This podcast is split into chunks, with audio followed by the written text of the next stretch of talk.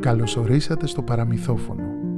Είμαι ο Γιώργος Ευγενικός και μαζί θα ταξιδέψουμε στον κόσμο των μύθων και των παραμυθιών. Κάποτε, σε ένα χωριό των Μαωρί στη Νέα Ζηλανδία, ήταν ένα παλικάρι έξυπνο και καλόκαρδο, γεροδεμένο και ικανό, ευγενικό και με χίλιες δυο αρετές. Ήταν αρχηγός της φυλής του. Είχε πανέμορφα τατουάζ, τα μόκο, στο όμορφο πρόσωπό του και το όνομά του ήταν του Τανεκάη. Ήταν συνετός και όλοι τον σέβονταν γιατί πάντα έβρισκε τρόπο να λύνει τα προβλήματα δίκαια και ειρηνικά και να μονιάζει τη φυλή του. Εκεί γύρω από τη λίμνη που ζούσε η φυλή του του Τανεκάη υπήρχαν κι άλλα χωριά των Μαωρί και οι άνθρωποι συχνά έπαιρναν τα κανό τους, επισκέπτονταν τους φίλους και τους συγγενείς τους και λέγαν τα νέα τους αλλά και τα κουτσομπολιά. Συνήθιζαν να μαζεύονταν γύρω από τη φωτιά και να λένε ποίηματα, να παίζουν μουσική με κοχύλια, ξύλινα φλάουτα, κρουστά από νεροκολοκύθες, να λένε ιστορίες από το κυνήγι και θρύλους των προγόνων τους, να κουβεντιάζουν για το πεπρωμένο που ορίζουν τα άστρα. Έλεγαν ιστορίες και για μια όμορφη και άξια κοπέλα, τη Χινεμόα, που ζούσε σε ένα από τα χωριά των Μαωρί γύρω από τη λίμνη και η καρδιά της ήταν τόσο καλή όσο όμορφα ήταν τα μάτια της και τα μαλλιά της. Μιλούσαν με θαυμασμό για εκείνη και ανταγωνίζονταν λέγοντας μεταξύ τους «Εγώ θα της μιλήσω και θα την παντρευτώ». «Όχι, εγώ θα την πείσω πρώτος να με παντρευτεί». «Άδικα χαίρεστε, εγώ θα την παντρευτώ». Και δώσ' του τα λόγια και δώσ' του τα κορδώματα Όλοι ονειρεύονταν να την έχουν γυναίκα τους και έλεγαν εξυπνάδες για το πώς θα την κατακτήσουν και καμάρωναν για το ποιος είναι ο πιο όμορφος και πιο δυνατός. Ο Τουτανεκάη, λιγομίλητος και συγκρατημένος όπως ήταν, ούτε άχνα δεν έβγαζε, παρά μόνο άκουγε τις ιστορίες για τη Χινεμόα και με το νου του είχε φανταστεί το πρόσωπό της, τα μάτια της και τα μαλλιά της και την ονειρευόταν δίπλα του να μιλούν οι δυο τους και να γελούν. Από επίσκεψη σε επίσκεψη και από καλύβα σε καλύβα, με τόσες ιστορίες που είχε ακούσει πια ο Τουτανεκάη για τη Χινεμόα, την είχε ερωτευτεί και έπρεπε οπωσδήποτε να τη γνωρίσει. Τη νύχτα που έσβηνε η φωτιά και όλοι πήγαιναν να κοιμηθούν στις καλύβες τους, ο αρχηγός δεν είχε ύπνο, παρά μόνο καθόταν μπροστά στην ήσυχη λίμνη, κοιτούσε τα νερά και συλλογιζόταν τη Χινεμόα. Κάτω από το φως του φεγγαριού έπαιζε με το φλάουτό του γλυκές και παραπονεμένες μελωδίες. Και εκείνη στην άλλη όχθη της λίμνης όταν δεν φυσούσε ο άνεμος πολλές φορές είχε ακούσει τη μουσική που έφτανε μέχρι το χωριό της. Είχε ακούσει πολλά για τον ίδιο τον Τουτανεκάη πως ήταν ένας μυαλωμένος και ειρηνικός αρχηγός στο χωριό του, ένα ωραίο και δυνατό παλικάρι, καλόκαρδο και σιωπηλό και πως έπαιζε υπέροχη μουσική με το φλάουτο.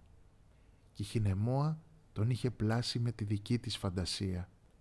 Μια μέρα από το χωριό του του Τανεκάη είπαν να επισκεφτούν το χωριό της Χινεμόα. Όταν έφτασαν και άρχισαν τις χαιρετούρες, την είδε και αμέσως κατάλαβε ότι ήταν αυτή. Και η Χινεμόα όμως, όταν είδε την όμορφη παρουσία του και την ευγενική του συμπεριφορά, αμέσως τον κατάλαβε. Το βράδυ, γύρω από τη φωτιά, το παλικάρι σκέφτηκε πως πρέπει να ξανασυναντηθούν. Την πλησίασε και τη ρώτησε με ήρεμη φωνή.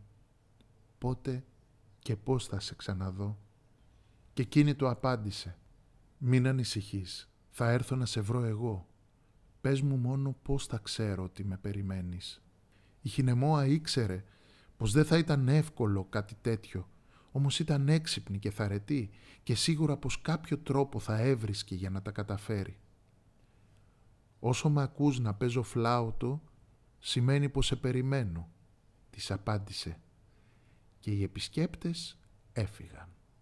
Κάθε μέρα και κάθε νύχτα ο απαλός άνεμος και τα νερά της λίμνης μετέφεραν το μήνυμα του του Τανεκάη στη Χινεμόα και εκείνη λίγες μέρες μετά βρήκε την ευκαιρία και έτρεξε να πάρει ένα κανό για να περάσει στην απέναντι όχθη της λίμνης.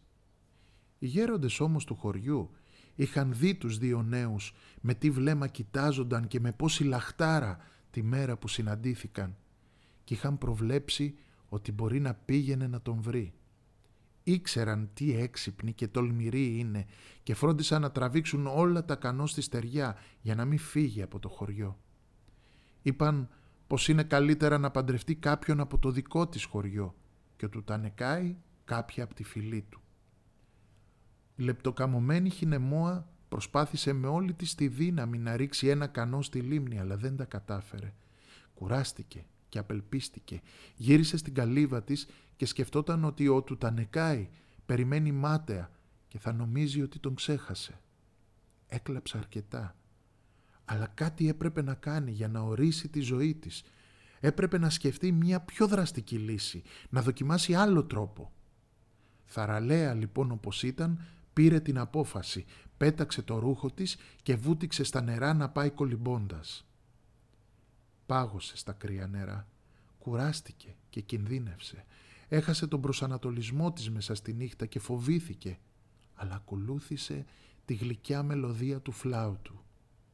Πολλές φορές την έπιασε τρόμος και απελπισία, αλλά δεν σταμάτησε στιγμή να κολυμπά, μέχρι που έπιασε επιτέλους στεριά. Όμως, πώς θα εμφανιζόταν γυμνή; Τα ρούχα της ήταν στην αντίπερα όχθη και ήταν αδύνατο να παρουσιαστεί στο σπίτι και την οικογένεια του αγαπημένου της έτσι. Λίγο αργότερα άκουσε βήματα. Φοβήθηκε και ντράπηκε και κρύφτηκε πίσω από ένα βράχο.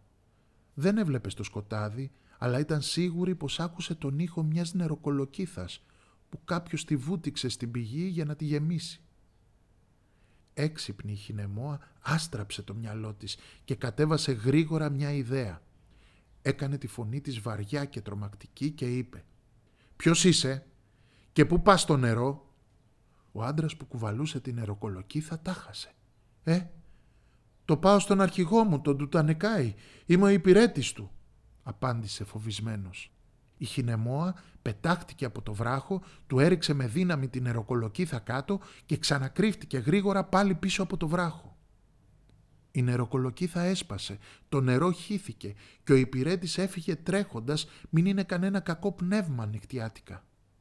Τα είπε όλα στον αρχηγό, αλλά εκείνος ήταν που ήταν ήρεμος και ειρηνικός.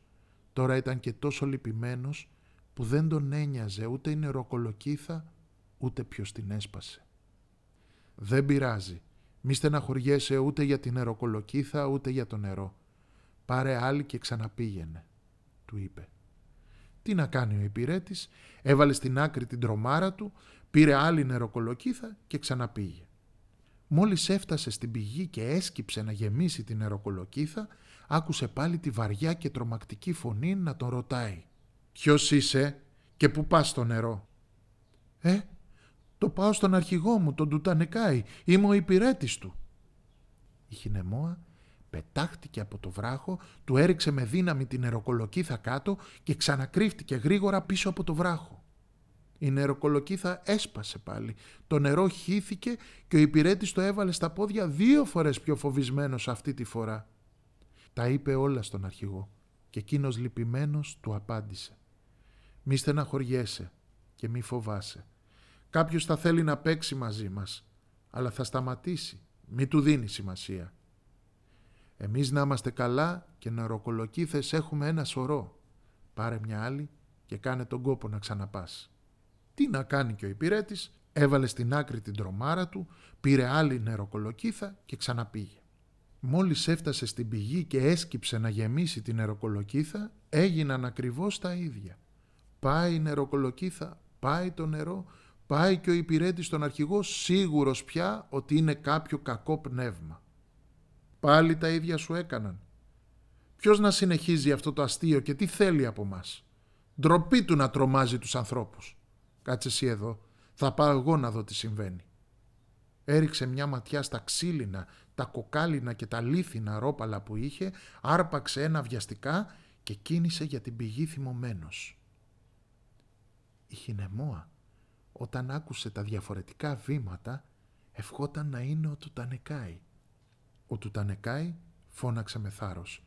«Όποιος κι αν είσαι φανερός σου, δεν τρέπεσαι να μην αφήνεις τον υπηρέτη να πάρει νερό και να τον ταλαιπωρείς πέρα δόθε. Βγες φοβιτσιάρι αν τολμάς». Η καρδιά της κόντευε να σπάσει από χαρά. Το διασκέδαζε και όλα στο σχέδιό της, αλλά πιο πολύ καμάρωνε για τον αγαπημένο της. Πού να εμφανιστεί όμως έτσι όπως ήταν, ντρεπόταν χωρίς το ρούχο της. Καθόταν κρυμμένη λοιπόν και δεν μιλούσε καθόλου.